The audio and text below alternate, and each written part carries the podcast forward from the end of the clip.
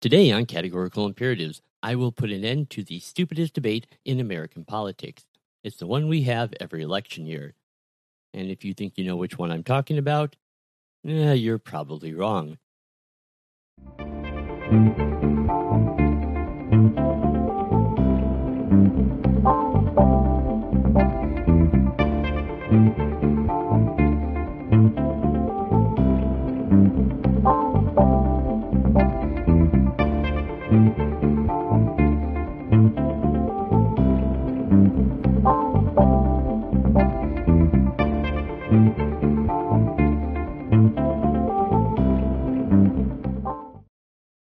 Hey, greetings and welcome back once again to Categorical Imperatives. As always, I am Lackey and Liberal, and I do want to thank you all so much for being here with me today. If you are new to this program, I want to welcome you. This is a podcast where we are going to be using legal theory and moral philosophy to discuss current events that relate to law, politics, and culture. Now, real, real quick here before we begin, I just want to take a second to invite you to subscribe to this channel. Uh, if you want to always catch my latest and my greatest, I do not put out content on a set schedule. Uh, subscription is the best way to make sure you keep up to date. And if at any point along the way you feel like smashing that like button or leaving me a comment, question, suggestion, compliment, uh, flattery will get you everywhere with me. I would love to get your feedback on the material material I present, uh, or just feedback on the show in general. So, let's get to the topic for today. Now, when I talk about the stupidest debate in American politics, uh, it's easy to imagine that I am probably referring to the existential angst that most Americans are currently experiencing, deciding between creepy Uncle Joe and Donald Trump in this competition to see which one is least likely to make voters throw up in their mouths a little bit when they walk into a voting booth and think that they have to pull a lever for one of them. All this, of course, while contemplating the kind of grim, meat hook reality that in a nation of 320 million people, these are the two finest statesmen we have to hold up and to give the most important job in the world to. But this is not the stupid debate that I'm talking about. What is the stupid debate that I'm talking about? Are we a constitutional republic or a democracy? Now, every two years, following our national elections, the Democrats become indignant at the lack of what they call democracy in our elections. They insist that democracy means one man, one vote, which, if you ask me, seems actually pretty fucking sexist. But if they want to disenfranchise the value of women's votes, I guess they have the right to make their party a disgusting cesspool of phallocentric patriarchy. All the Democrats. Actually, let's just call it what it really is electoral rape. All the Democrats. But I digress. Now, uh, the Republicans uh, always respond to this, or at least one or two of them who think they're incredibly fucking clever respond to this by saying, no, we're a constitutional republic and democracies are the 51% imposing their will on the 49%. The Republicans accused the Democrats of favoring popular vote because it would advantage them in the election. The Democrats accused the Republicans of supporting the current system because it advantages Republicans when they vote. But since both sides are making their accusations within a political bubble of people who already agree with them, they both discount the other party's arguments prima facie.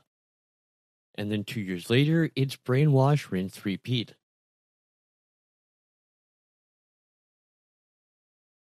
Now, I will admit, there is something of a horrific elegance in the realization that every claim uh, that is made in that dialectic on at least an atomistic level, is technically accurate, while the sum of its parts undergoes a kind of ontological transubstantiation and, remo- and emerges in the aggregate as a wholly untrustworthy proposition. But all I did was tell the truth. Of course you did, but there's the truth and the truth.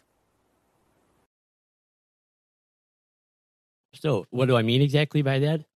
Well, it is technically true individually to make the following statements.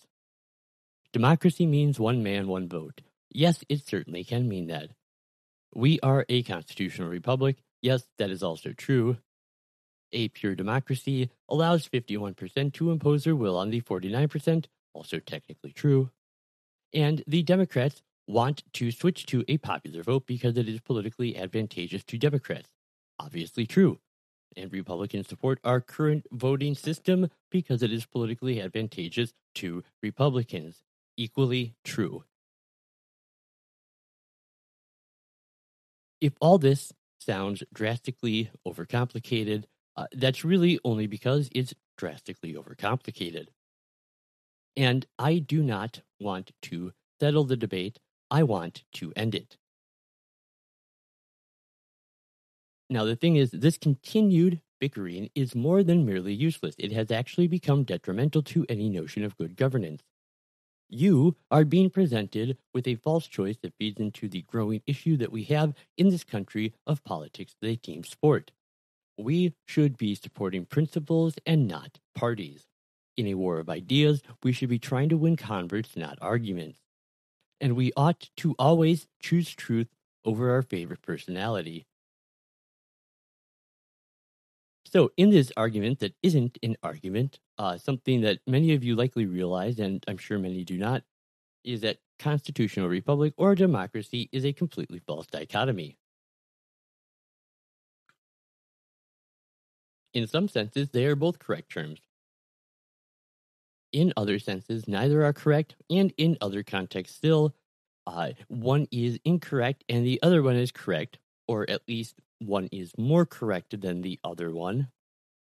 Uh, and this is the problem when a term that can mean any number of things relative to context is used in a seemingly absolute manner, such as we are doing with these terms, with uh, a complete lack of context.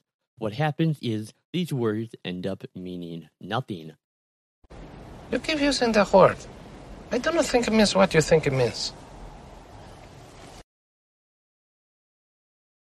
So, constitutional republic or democracy, thus applied, are not serious suggestions meant to be considered and debated. They both equate to something that Jonah Goldberg calls the tyranny of cliches. Cliches like these are a way to win arguments on the cheap, defending principles you haven't thought through or perhaps only vaguely support. And even under the most charitable of interpretations of the speaker's sincerity of their beliefs when using these terms, it still doesn't matter because mounting cliches like these are a way to avoid arguments, not make them. But this disagreement has just become such a uh, complete ideological clusterfuck uh, that is in such desperate need of untangling. I, I sort of feel like I uh, will, will have to, like so many Gordian knots, uh, dispatch this tangled mess in which both ends and thus any logical starting point are seemingly lost within the knot and needs to be undone, though in deference to Alexander Macedon, I will be cutting through this knot in two rhetorical swipes. Because there are two fundamental arguments that need to be worked out. The first will be to show how and why, on a technical level, both sides are right. I then need to present the philosophical argument that both, both sides should be making when they engage in this non argument.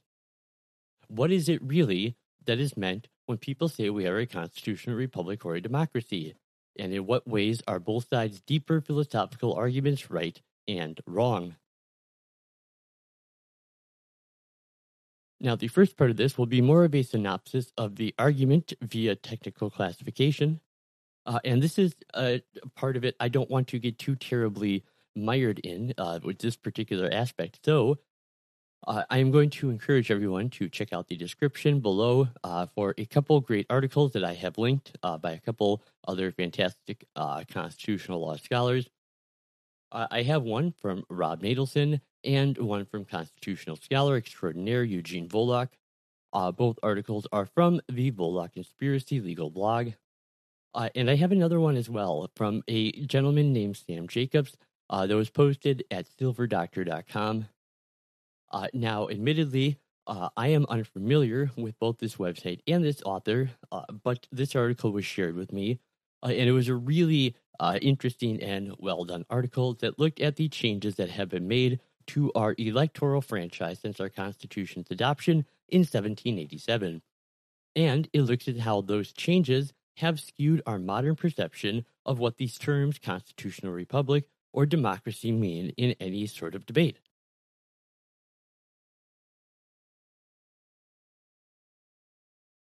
So, the words uh, republic and democracy are often used to describe two different forms of government. And as I said before, uh, this is really a false dichotomy. Uh, these words have historically been uh, more capacious or perhaps uh, more ambiguous uh, than one might believe.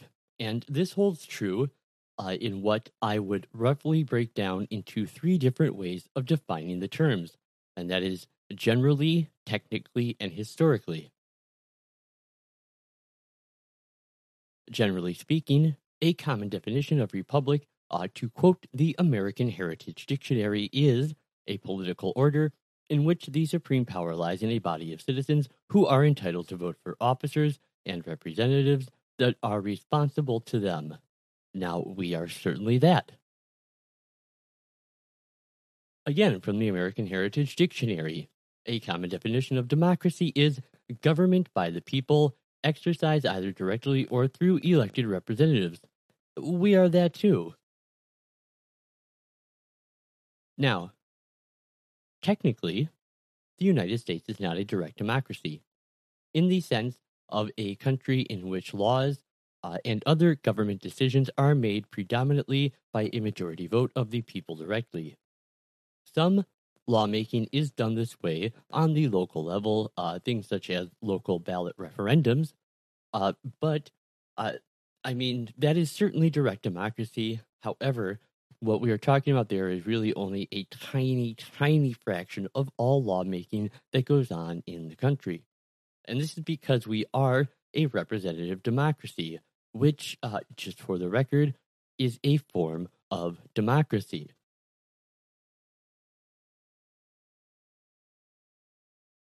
Now, moving on to historically.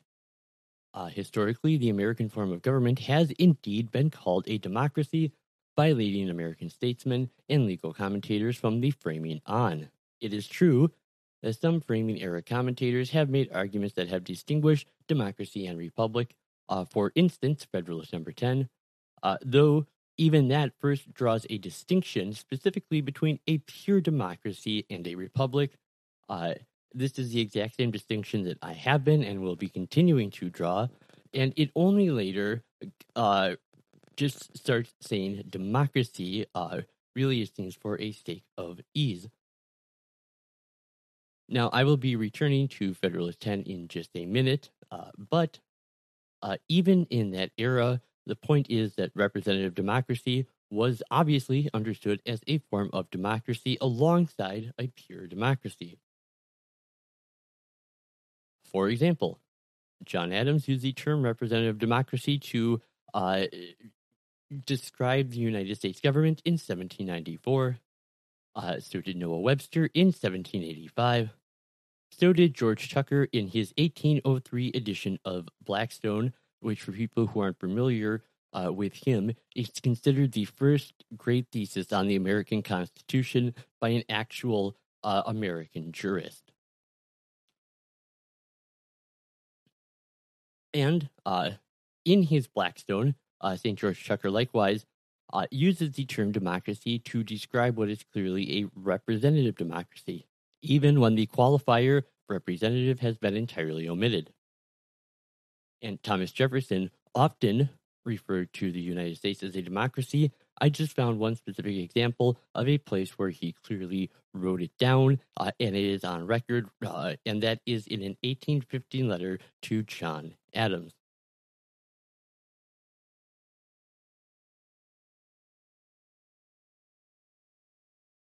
Likewise, James Wilson, who was one of the main drafters of the Constitution and one of the first Supreme Court justices, defended the Constitution in 1787 by speaking of three different forms of government uh, that he spoke of as being uh, monarchy, aristocracy, and democracy, and said that in a democracy, the sovereign power is inherent in the people and is either exercised by themselves or by their representatives.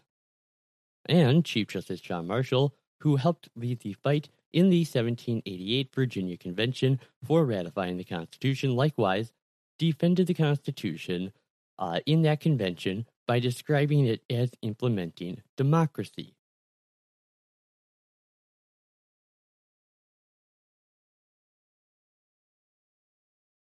No doubt, many people are going to point to what is known as uh, the Guarantees Clause in the Constitution, uh, that, among other things, says the United States shall guarantee to every state in the Union a Republican form of government. Uh, that is found, as you can see, in Article 4, Section 4, Clause 1. How about that? I looked something up. These books behind me don't just make the office look good, they're filled with useful legal tidbits just like that. So, case closed, right? Well, except not really. Uh, that one mention in the Constitution gives no further definition or context of what they mean precisely by a republican form of government. And since those arguing for a constitutional republic uh, say that they are supporting it in deference to the founders' vision of a republic, uh, where they believe they are using the term constitutional republic uh, in a way that is making an originalist argument, but that is only true if you make an originalist argument that gives deference to the founder's meaning. And, plainly put, anyone who says, we are a constitutional republic, and by that means, we are a constitutional republic. We are not a democracy because republic or democracy are mutually exclusive binary choices. Uh, anyone who says that is necessarily applying a modern notion of what a republic is, and if they are applying their own modern notion, they are rejecting the founder's meaning. Now, the Guarantees Clause in Article 4 is clearly not meant to be a statement of the philosophical principles of what would eventually become uh, a system, a philosophical system, that is to say, that is known as American constitutional republicanism. Uh, but that case was yet to be made, much less generally be accepted. So, Article 4 is referring to Republican government as a technical distinction.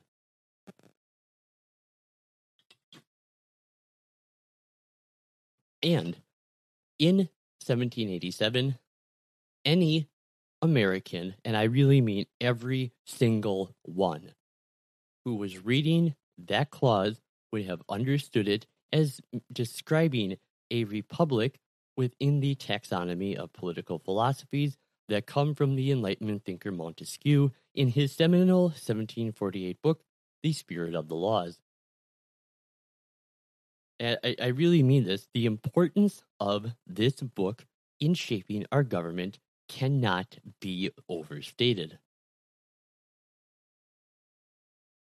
When one reads through the notes of the debate that took place during the Constitutional Convention of 1787, you hear one name invoked over and over and over again by both the Federalists and the Anti Federalists alike, both of them trying to legitimize their permission, uh, their position by comparing and aligning it with Montesquieu's description of a republic. They were doing this with Montesquieu very much the same way that we. We? Hi.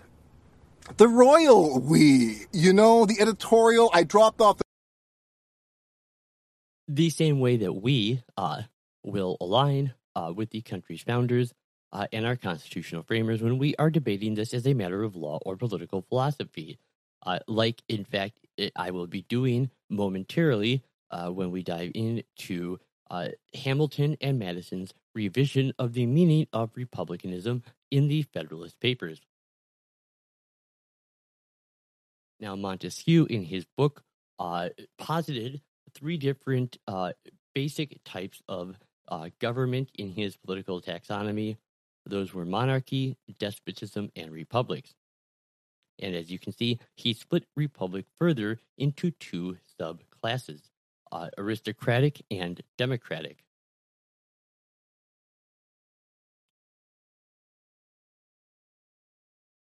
Now, aristocratic republics uh, were very much the classical republicanism uh, that was found in the Greco Roman republics uh, that largely relied on two classes of people the patricians, who were men of virtue and independent wealth, who were not in any way elected by the second class of citizens, who were known as the plebeians, which made up the bulk of the population. But even the classical republics had some democracy. And Montesquieu's second taxonomic class of republican government was democratic republicanism, in which the aristocratic classes of citizens uh, and the popular rule of direct democracy that were more staples of the classical republics uh, were replaced with a democratic republic which was more egalitarian and which replaced some of the classical republic's direct democracy with representative democracy. But where the legislative branch was kept under local and popular control, uh, and where government was kept geographically much closer to those they represent. Uh, and this was done to provide access to your representatives, which was meant to allow transparency in lawmaking and to make it much more likely that representatives will be kindred spirits with those they represent. And democratic republics, such as Montesquieu postulated and the Anti Federalists advocated, required a communal sense in government, uh, where both the people and their representatives had to be virtuous citizens and had to be demonstrably civic minded. It also required uh, a, a homogeneous society where all values were shared by the entire community. And really, what is being proposed uh, in some ways seems to be very much in line uh, with Jean Jacques Rousseau's theory of the general will. Uh, I've got a lot to say about Rousseau's general will. Oh, it's so terrible. Um, but that's that's a discussion for another time. Let's stick with Montesquieu for today. Really, this is all to say um, that at the time of the Constitution's drafting, the Guarantees Clause of Article 4, if it was given any specificity in that uh, term of interpreting it along the founder's line, it would likely encompass the anti federalist vision of Republican government, which is to say, Montesquieu's Democratic Republic. Now, to be sure, in addition to being a representative democracy, the United States is also a constitutional democracy, which is a government in which the courts uh, restrain, in some measure, the democratic will. And if you want to get really technical about it, uh, the United States is not only also a constitutional republic, uh, indeed, really, the United States might be uh, most accurately labeled as a constitutional federal representative democracy. But where one word is used, with all the necessary oversimplification that that will necessarily entail, democracy and republic both work. Indeed, since direct democracy, which again, uh, a government in which all or most of the laws are made directly by popular vote, would be entirely impractical given the number and complexity of laws uh, that pretty much any state, much less a national government, would be expected to enact. So, it is unsurprising that the qualifier representative would often be omitted, because practically speaking, representative democracy is the only democracy uh, that could work and did exist on a state or a national level. Now, to put this another way, uh, we can say we are a republic and a democracy because a democracy is like cash, uh, and lots of other words too, really. But uh, how is a democracy like cash? You are likely asking yourself. Well, if you pay cash in a store, what does that mean? It means you are paying with bills and coins rather than with a check or a credit card.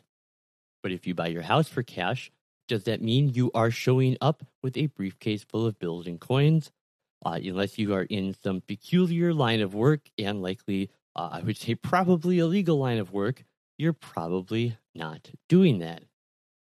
Cash, like so many words, draws its meaning from context and from contrast.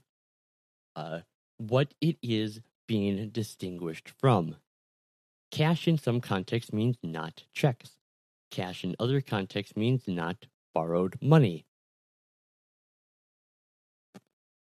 Likewise, when the people in the framing era were discussing popular government, uh, as opposed to a government in which the bulk of the people had no voice, they often used democracy or simply democratic to mean not monarchy or despotism or aristocracy, uh, with the prefix demo uh, referring to popular control. Uh, what would become Lincoln's government of the people, for the people, and by the people. But when they were discussing representative democracy as opposed to direct government, they often used democracy or pure democracy to mean not representative government, with the demo prefix referring to a popular decision making. And the same is so today. America is a democracy, uh, in that it is not a monarchy or a dictatorship. Now, certainly some people claim that it is too oligarchic, uh, in which case they are saying that America isn't democratic enough.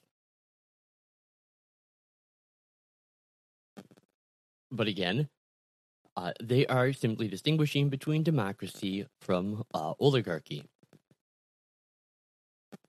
America is not a democracy in the sense of being a direct democracy.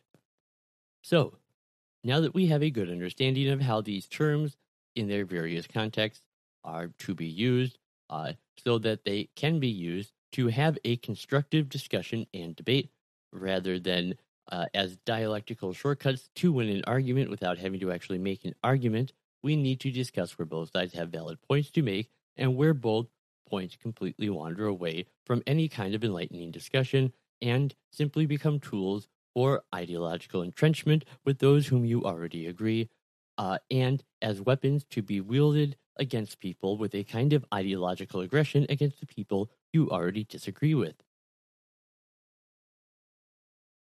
Now, we will be doing this by examining what is often called the Great Debate. This is the debate between the advocates and the opponents of the proposed system of government that was created. Uh, this is crucial to understanding why we ended up with the Constitution that we have.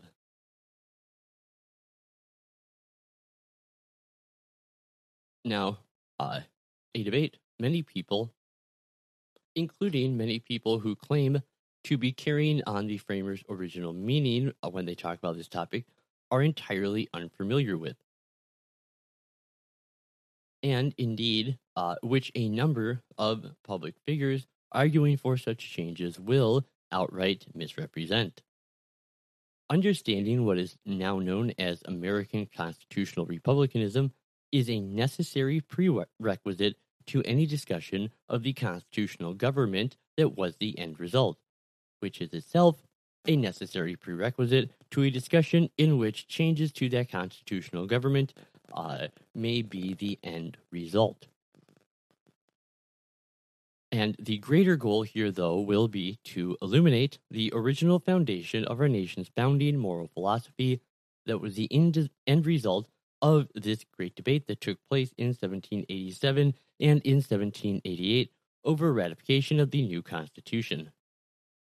We will focus on the most profound intellectual and philosophical levels of the controversy, centered on the competing Republican vision held by the Constitution's proponents, who were generally known as the Federalists, and its opponents, who were genuinely called Anti Federalists.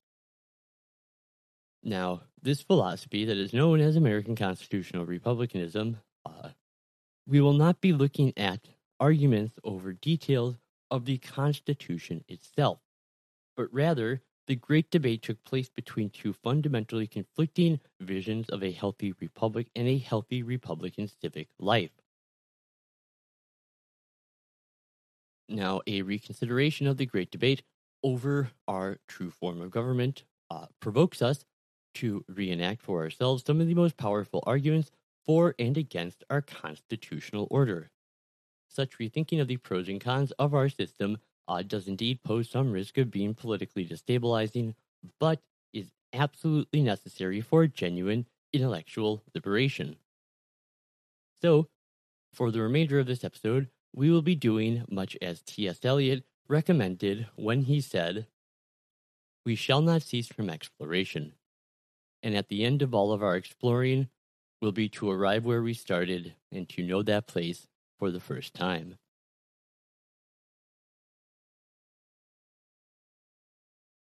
And the deepest reason why it is so important that we reenact this old controversy is because Americans live within a cultural horizon in which our constitutional system is largely taken for granted. Now, this is a healthy thing for our political life because this uh, means that we have a broad consensus on basic principles, which provide the stability and agreement among citizens necessary for a republic to function well.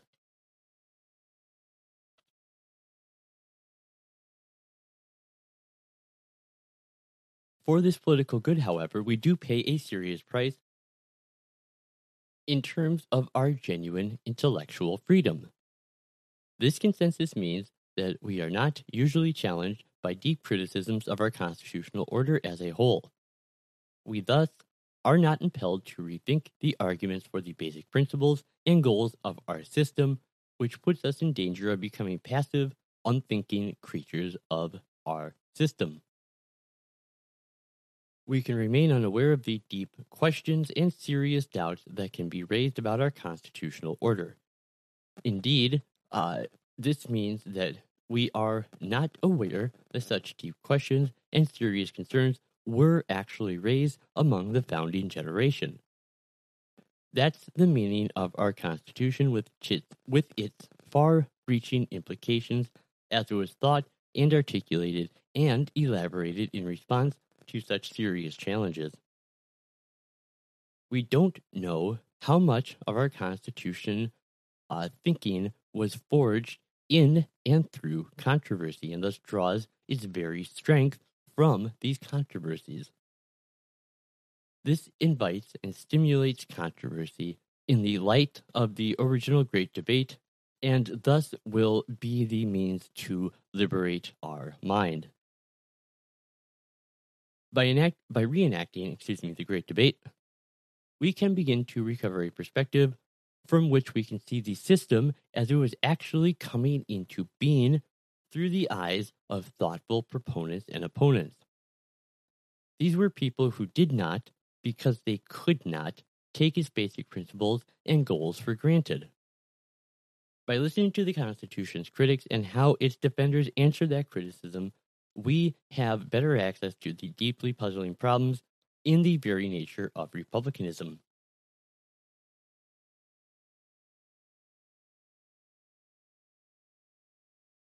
We can see the dangers that it was meant to combat, as well as uh, what it was not designed to be, what costs were paid, and what limitations were prevented. But we must understand understand the debate as it was understood at the time. First, let's consider the position of those who rejected the proposed constitution. These are who are commonly known as the anti-federalists, and these are the people who favored a system of classical republicanism, such as was the foundation of the ancient Greco Roman ideal of a virtuous and highly participatory republicanism. And they were greatly influenced, uh, as were in all fairness to the Federalists as well, uh, by the political theory of the classical republics uh, presented uh, through the writings of philosophers such as Aristotle and Cicero, and the ancient history of the same period that is found in the work of Thucydides, Plutarch, and Livy, and though we don't have time to go through those uh, elements today and specifically get into their actual teachings, uh, they really are uh, very important uh, if we want to understand. And I would say, especially uh, Cicero, uh, and uh, Thucydides. Uh, so if you like history, uh, I I would highly recommend you go try and check those out sometime. They are important. They're just way way too dense to get into here and today.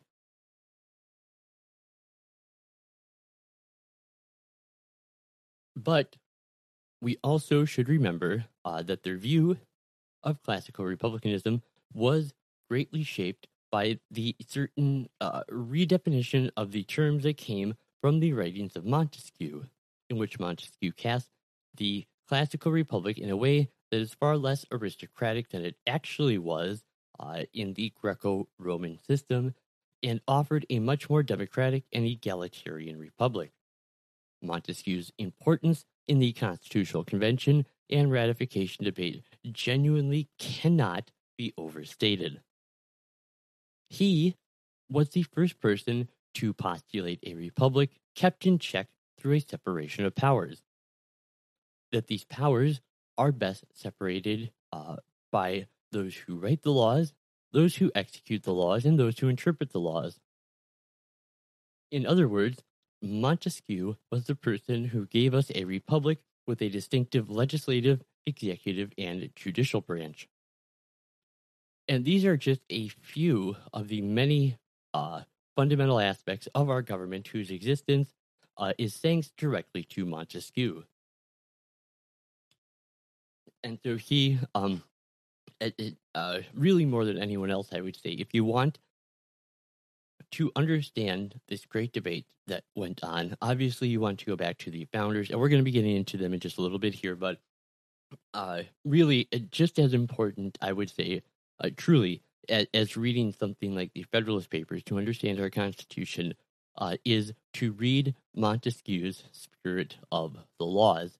It really, I, have said this a couple times, but uh, Montesquieu and this book in particular and their influence on our system of government absolutely cannot be overstated. Uh, and it, this is something that everyone should try to take some time to understand if they are at all uh, interested uh, in the genuine, healthy continuation of our republic.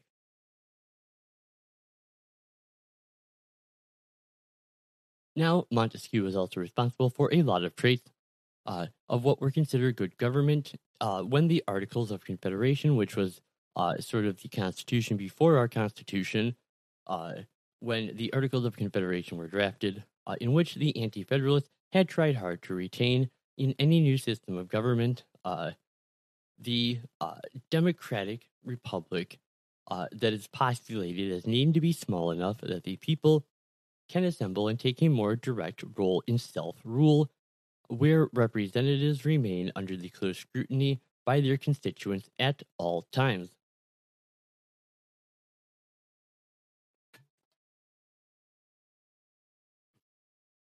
Now that a pure democracy required in all ordinary citizens an intense public spirit, uh, and that one of the most important functions of such democratic communities was to, in their view, legislate a moral ethos uh, and that the citizens must conform to an egalitarian and communal civic virtue, uh, as well as to demonstrate a certain level uh, of homogeneity of lifestyle among the populace. And this is the kind of republic that we have seen uh, or had saw uh, in Calvinist Geneva or in the Dutch Republic uh, from the 16th to the 18th century. Now, at the core of the failures of confederacies throughout history is the predominance uh, of the principle that the central government cannot legislate for individual citizens directly, but only indirectly, through legislating for state governments.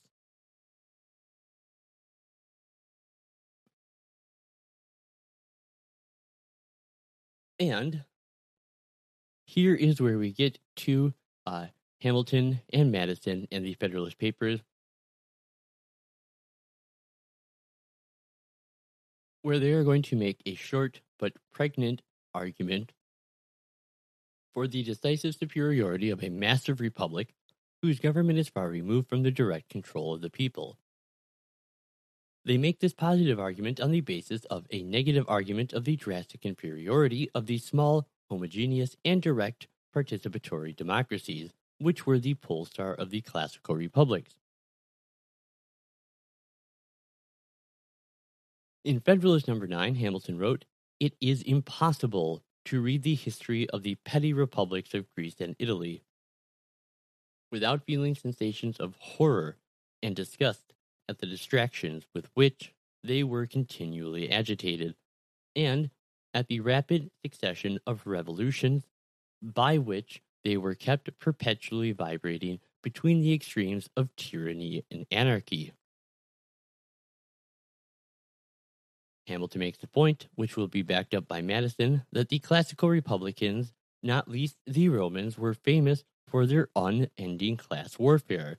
Uh, this was between the rich and the poor, or as I mentioned before, the patricians and the plebeians, which is how they are referred to uh, in Federalist 70 when Hamilton discusses that aspect in great detail.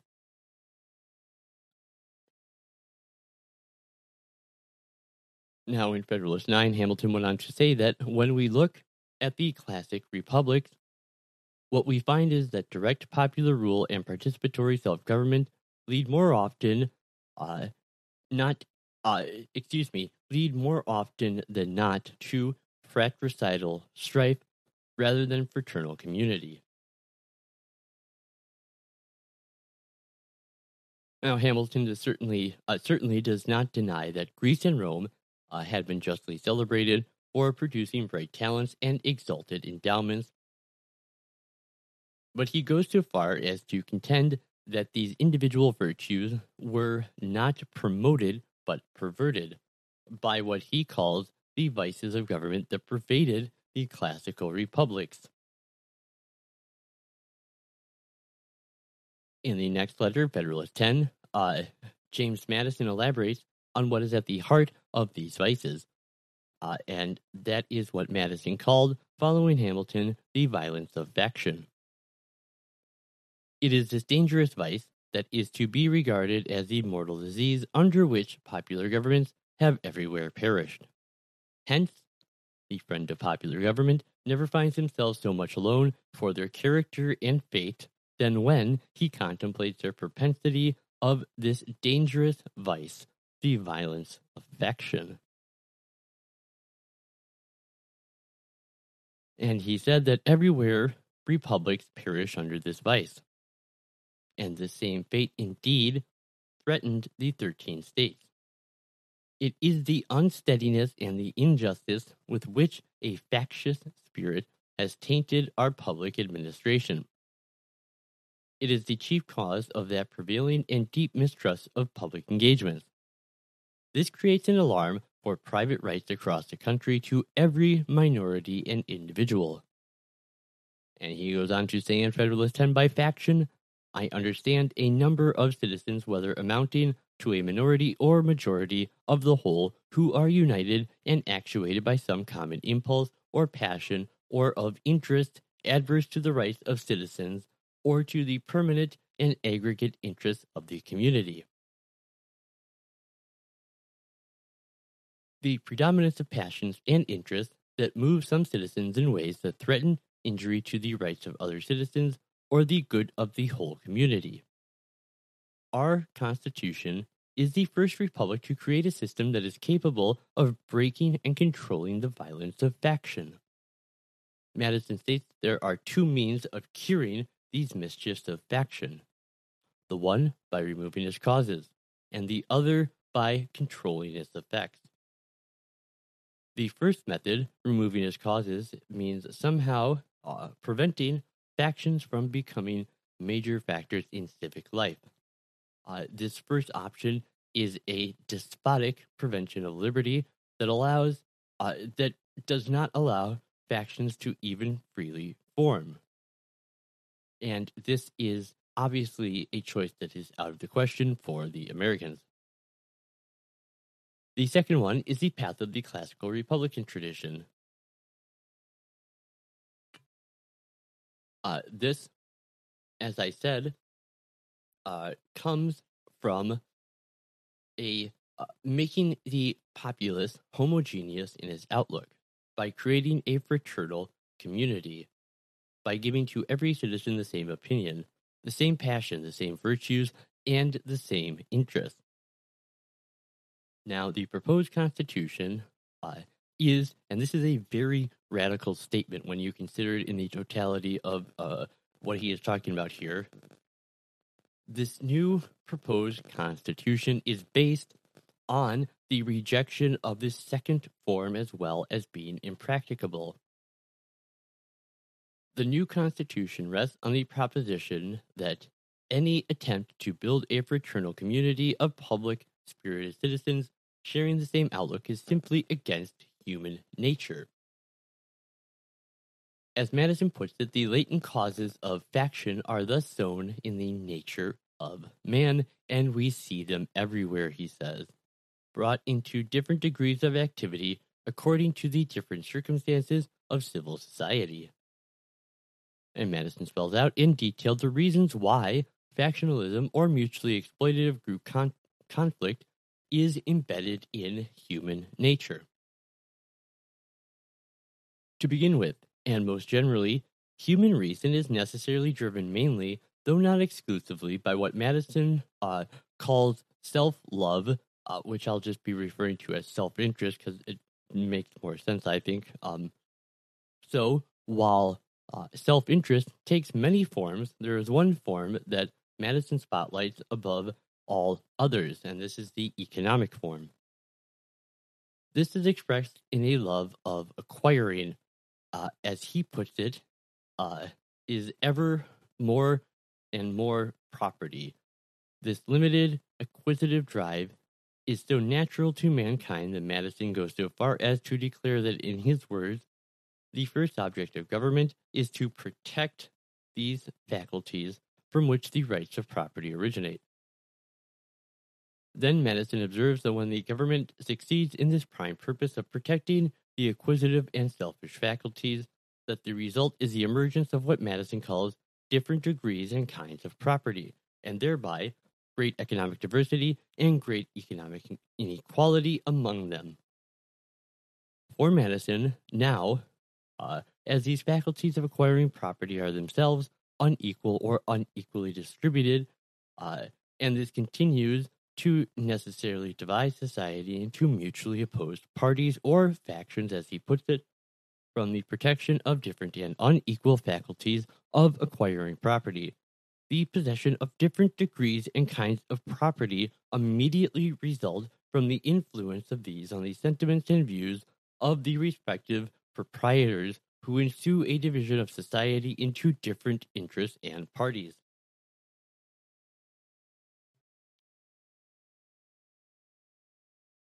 But it is not only the competing economic interests that necessarily split human society into warring factions. Madison stresses uh, what is also called a zeal for different opinions concerning religion as the first in the list of differences of opinions that have always had this effect of creating factions of mutually hostile groups. This list includes zealotry for conflicting political opinions, uh, would also zealotry for all sorts of other opinions in theory and in practice both. In addition, again, in Madison's words, uh, attachment to different leaders ambitiously contending for preeminence in power. All these different sorts of hostile attachments have been, Madison writes, uh, they have divided mankind into parties who have inflamed them with mutual animosity and rendered them much more disposed to vex and oppress each other than to cooperate for the common good. Now, here, Madison's presentation of human nature grows still darker when he adds that these are, in his words, so strong in this propensity of mankind to fall into mutual animosities that where no substantial occasion presents itself, the most frivolous and fanciful distinctions have been sufficient to kindle their unfriendly passions and excite their most violent conflicts.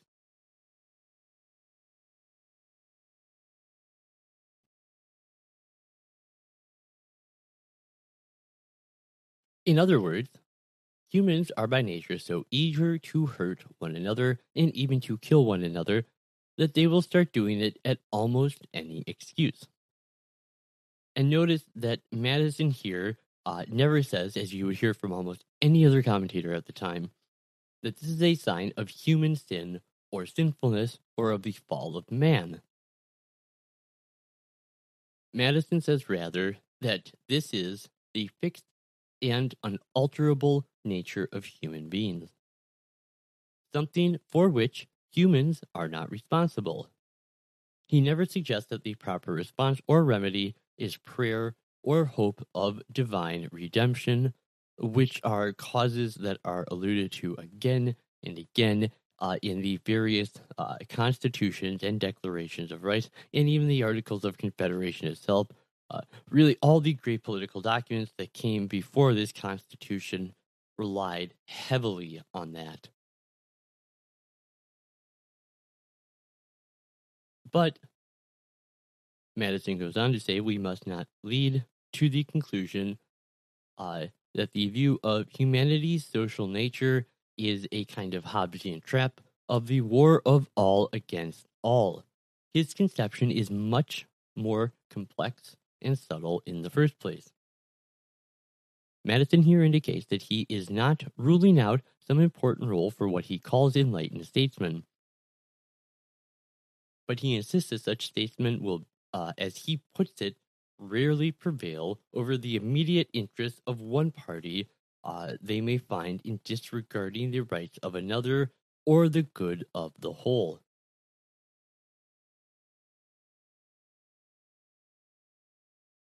This, then, in the second place, Madison makes clear, actually a few papers later in Federalist 14, uh, that he has, uh, in, in this paper we had been reading from Federalist 10, abstracted somewhat from the communal or fraternal impulses that he's well aware do also manifest themselves in human nature. Uh, impulses which he recognizes have some unusual strength among Americans. Echoing Jay's second Federalist paper, Madison writes in Federalist 14 Hearken not to the unnatural voice which tells you that the people of America, knit together as they are, like so many cords of affection, can no longer live together as members of the same family and can no longer continue the mutual guardians of their mutual happiness. The kindred blood which flows in the veins of American citizens, the mingled blood which they have shed in defense of their sacred rights, consecrate their union and excite horror at the idea of their becoming alien and rival enemies. So while Madison does not deny the existence of some deep and strong bonds of kinship, he does contend that, uh, in fact, such natural bonds are by no means strong enough to prevent the equally or more natural emergence of even stronger, mutually hurtful, factious competition. Madison returns to economic competition as the most powerful source of this natural mutual hatred and animosity that overwhelms kinship and public spirit.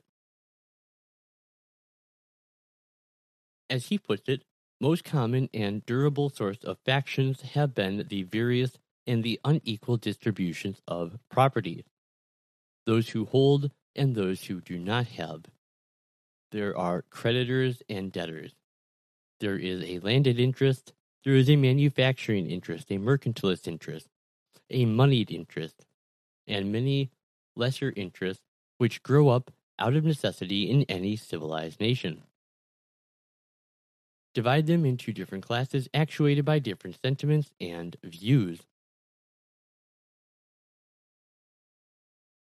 The regulation of these various and interfering interests forms the principal task of modern legislation and involve the spirit of party and faction in the necessary and ordinary operation of government.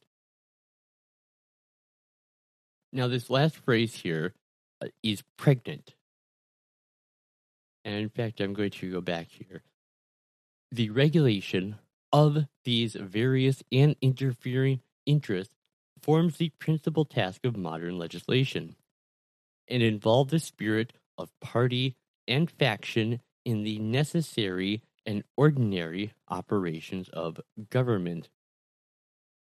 I went back to that because this is arguably the most important phrase in the entire Federalist Papers. Because you see what it means, and it reveals the direction that Madison and this new kind of republic are going to take in their new solution to the problem of faction. The spirit of faction, or what he even calls mutual animosity, is going to be accepted as routine, intrinsic, and even necessary as part of the American Republican government. Faction is going to be used as a primary tool to combat and control faction. The new American Republic will fight fire with fire. This system is rooted in a kind of judo throw, if you will, where faction will be used to check faction and the disease will return back upon itself.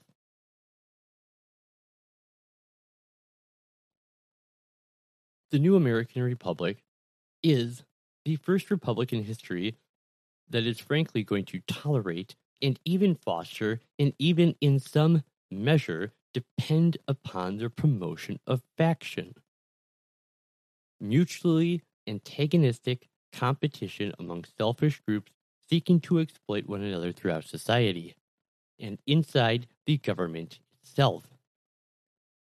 What classical republicanism sought to prevent or repress, the new American republicanism is going to employ as an engine of its energetic and its thriving.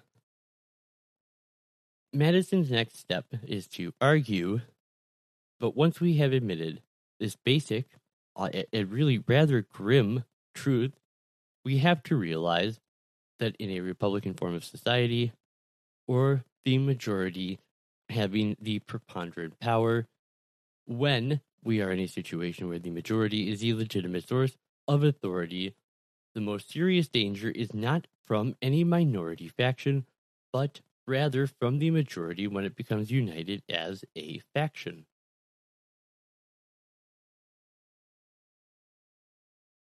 For since the majority has the greatest power and the greatest legitimacy, it can defeat in the long run or overall or check on a regular basis all minority factions. But who or what can check the majority? If or when it becomes a single united faction, which really, as the failures of the experiment of classical republicanism shows, is most likely and most pernicious when the majority, who are always the poorer, unite in resentment against the wealthier, who are always the fewer and who proceed, often under the stimulus of demagogues, to put rights and properties under such threats that either the economy is ruined or the property class feels compelled to fight back in ruinous civil conflict. It, it, and this really is an argument uh, that cannot uh, be ignored for us right now in the present day. It is this problem of the majority faction that is the great problem of all past republics that has never before been solved.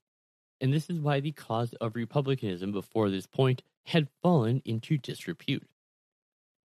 So it is the solution of this problem of majoritarian factions, which Madison will state is the greatest object to which uh, or inquiries are directed. And then Madison poses his key question By what means is this object attainable? Madison immediately proceeds to give the answer in principle. One of two things, or both, at once must be made to happen. Either the existence of the same passion or interest in a majority at the same time must be prevented, or the majority having such coexisting passions and interests must be rendered by their number and local situation unable to concert and carry into effect schemes of oppression. Now, for either or both of these effects to happen, Hamilton says we must emphatically avoid setting up what he calls a pure democracy. By pure democracy, I mean a society consisting of a small number of citizens who assemble and administer the government in person. For in such a pure democratic society, the assembled majority has direct political power and will easily coalesce into a united faction. Some degree of mob rule, guided by demagogues, is the all too common fate of direct democracies. And here we will see Madison contradicting a basic premise of the whole anti federalist, classically inspired Republican vision. Madison is not denying that participatory democracy, where the majority has direct control over the government, fosters Republican liberty. He says, actually, much to the contrary, that the evidence of history shows that such democracies actually endanger this very Republican liberty, the liberty of the individual, and the rights of the minority through the tyranny of the majority as a faction. What we must set up, instead of democracy in the classic sense, is what he now goes on to call a republic.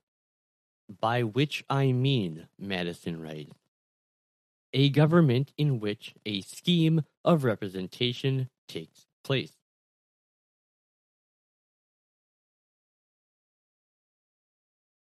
Madison then goes on to distinguish what precisely is the difference for him between a democracy and a republic, such as the Constitution is establishing.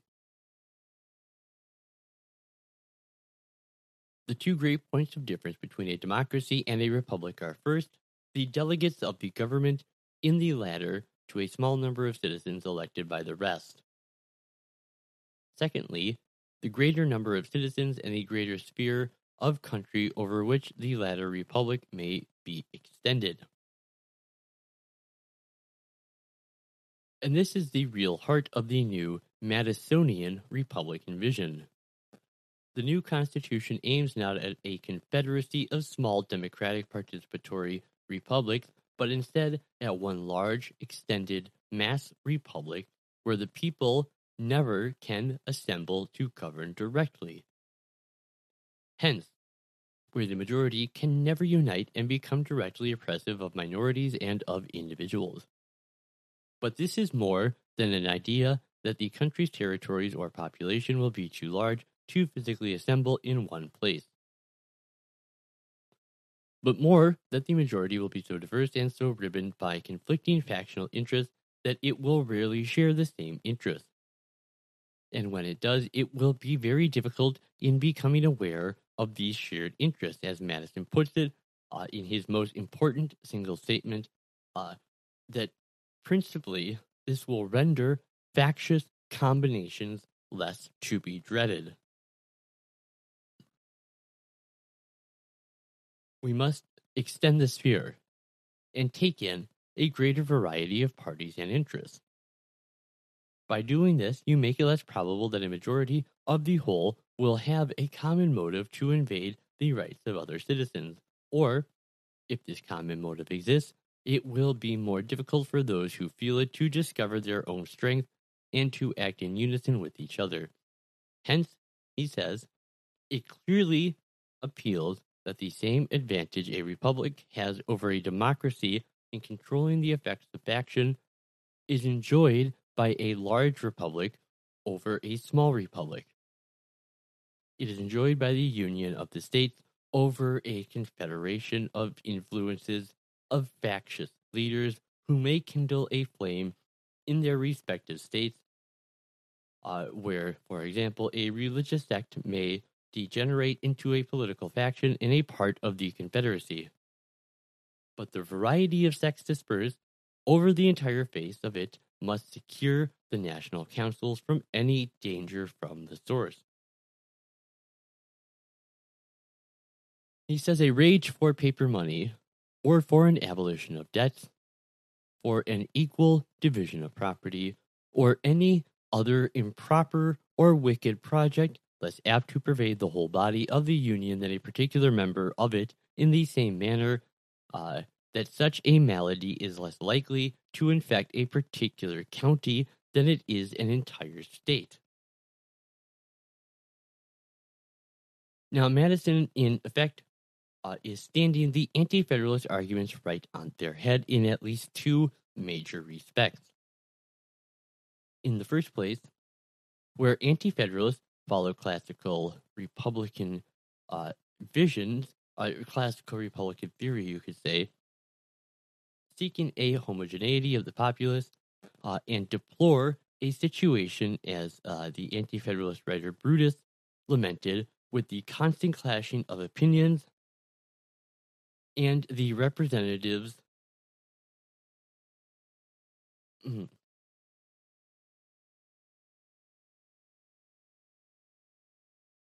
Wow, sorry, I got really lost there for a second. Uh, okay, excuse me. Um, Madison, in effect, stands the anti federalist arguments on their head in at least two major respects.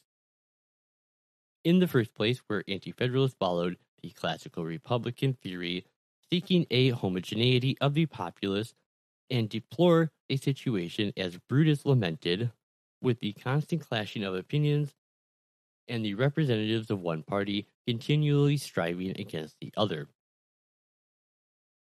Now, it is precisely that, this clashing against one another, uh, as Madison is saying, that is the key to retaining liberty. That, of course, uh, is a very hard thing for the anti federalist to accept. As the anti federalist writer who calls himself Sentinel wrote, if the administration of every government are actuated by views of private interest and ambition, how is the welfare and happiness of the community to be the result of such jarring adverse interests?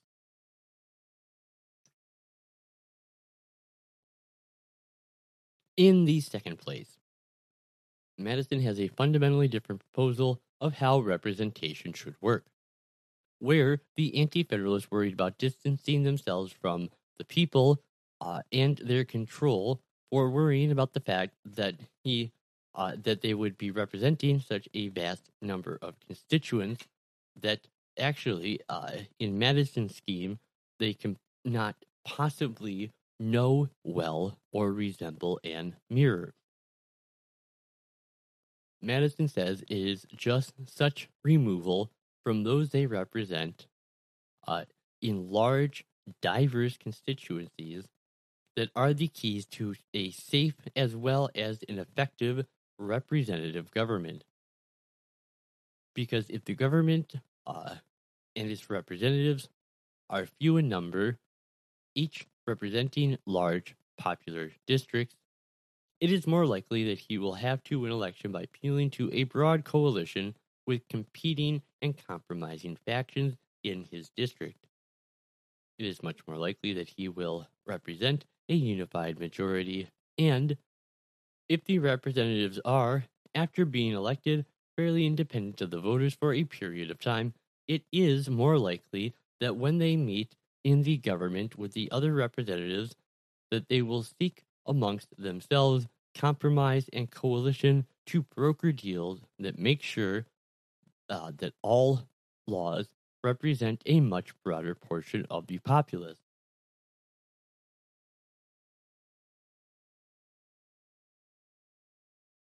Well, that is going to do it for me here today. Uh, I want to thank you all so much for joining me here on Categorical Imperatives.